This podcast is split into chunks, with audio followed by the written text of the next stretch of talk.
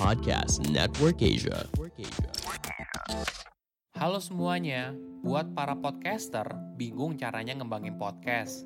Nah, coba cek Podmetrics deh. Jadi, Podmetrics adalah platform yang bisa membantu kamu mulai dari ngeliat performa podcast kamu, nentuin berapa harga red cardnya, hingga monetisasi konten dengan merek yang cocok. Bukan cuma itu, Podmetrics juga bisa membantu kamu untuk mendapatkan inspirasi dalam buat iklan dari contoh yang sudah ada.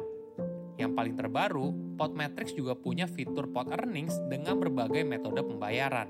Jadi, memudahkan banget untuk mendapatkan penghasilan dari Podmetrics. Tunggu apa lagi? Yuk daftar Podmetrics, masukkan kode referralnya melalui link yang ada di deskripsi ya.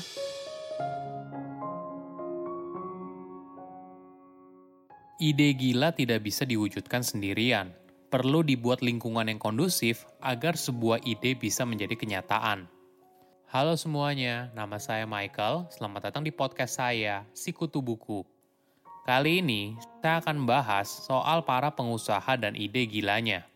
Baru-baru ini, Mark Zuckerberg selaku pendiri dari Facebook mengumumkan perubahan nama induk perusahaannya menjadi Meta. Langkah ini sesuai dengan ambisi Facebook untuk fokus pada pengembangan metaverse, dunia virtual tiga dimensi masa depan. Jika kamu pernah nonton Ready Player One, itu adalah masa depan yang ingin dicapai oleh Mark dan Facebook. Sebelum kita mulai, buat kalian yang mau support podcast ini agar terus berkarya, caranya gampang banget. Kalian cukup klik follow. Dukungan kalian membantu banget supaya kita bisa rutin posting dan bersama-sama belajar di podcast ini.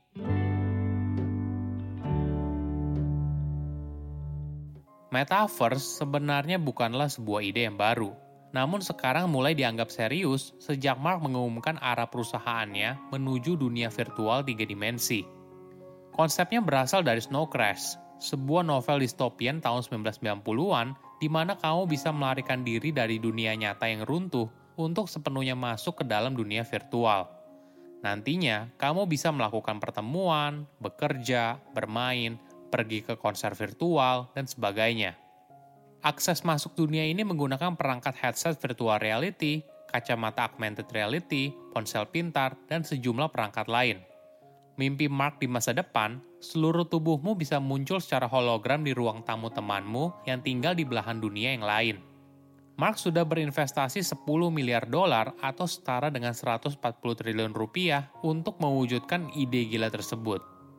Ide untuk mengubah nama perusahaannya dimulai sejak tahun 2014 saat mengakuisisi WhatsApp dan Instagram.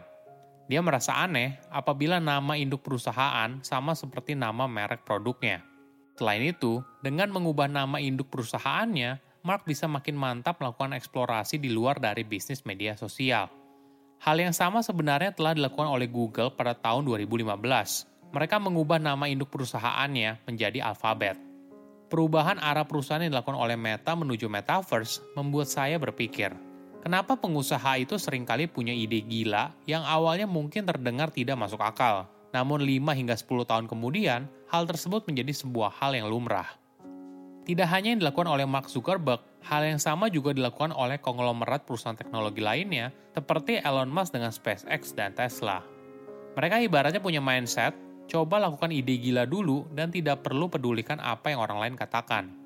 Ketika Mark mengumumkan perubahan arah bisnisnya menjadi metaverse, banyak pro dan kontra.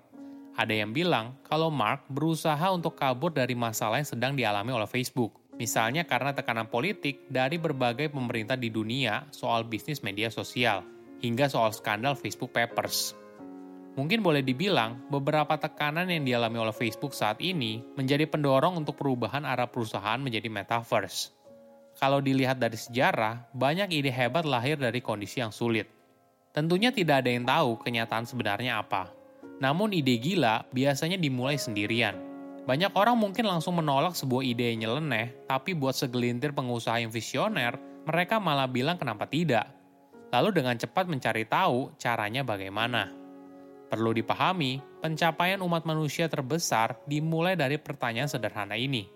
Nantinya, ketika idenya sudah mulai terbentuk, maka banyak perusahaan mulai mengikuti.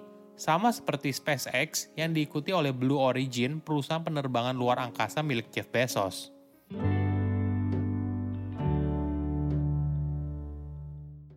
Apakah kamu pernah dengar istilah ide itu murah, eksekusinya yang mahal? Ide besar di dunia sebenarnya sudah ada di mana-mana, namun tidak semua orang tahu dan berani mewujudkannya menjadi kenyataan. Ide tersebut tidak bernilai apabila tidak ada eksekusinya. Produk yang hebat biasanya dibangun dari ide yang terkesan gila pada saat itu. Tetapi dengan proses pematangan sebuah ide dan umpan balik terus-menerus, apa yang awalnya dianggap sebagai lelucon dapat berubah menjadi sesuatu yang luar biasa. Menariknya, kadang ide gila tidak bisa berjalan sendirian. Ide gila tersebut harus didukung oleh berbagai ide gila lainnya dulu yang sudah ada, baru bisa terwujud.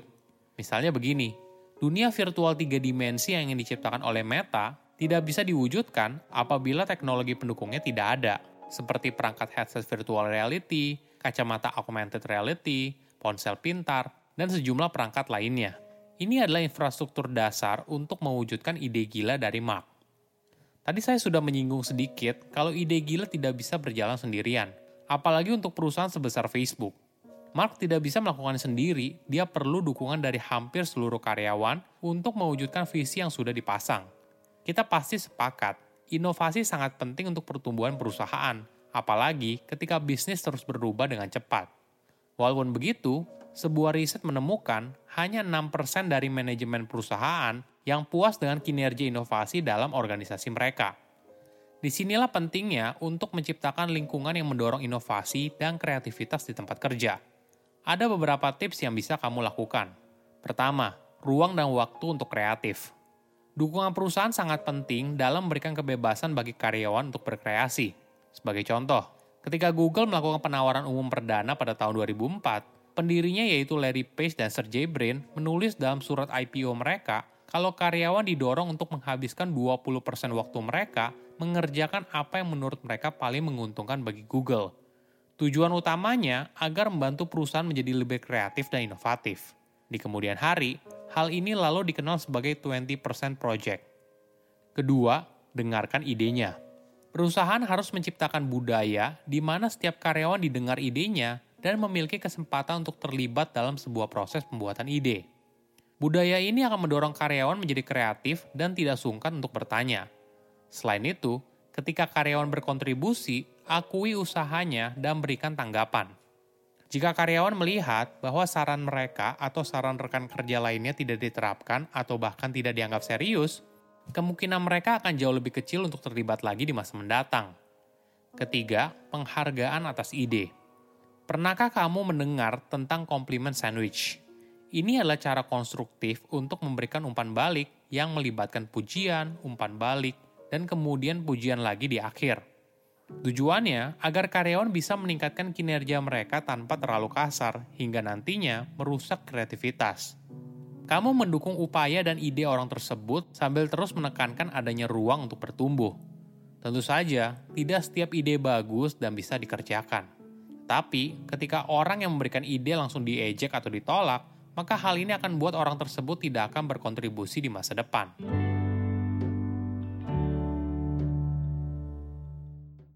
Jika bicara soal budaya perusahaan yang kreatif, pasti sering kali kita punya anggapan kalau tim yang berisi beragam orang yang berbeda bisa mendorong kreativitas.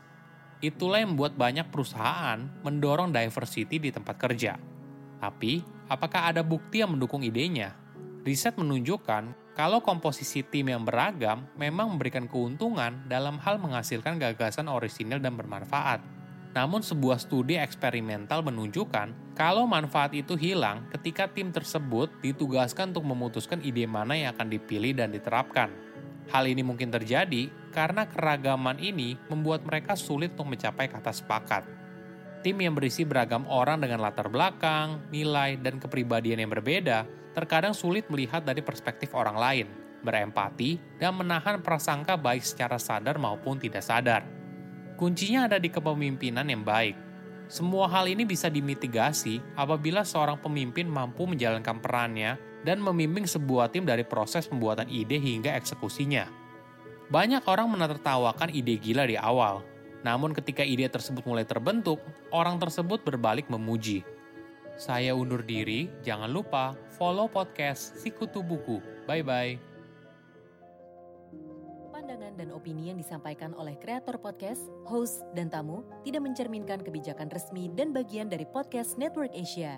Setiap konten yang disampaikan mereka di dalam podcast adalah opini mereka sendiri dan tidak bermaksud untuk merugikan agama, grup etnik, perkumpulan, organisasi, perusahaan, perorangan, atau siapa pun dan apa pun.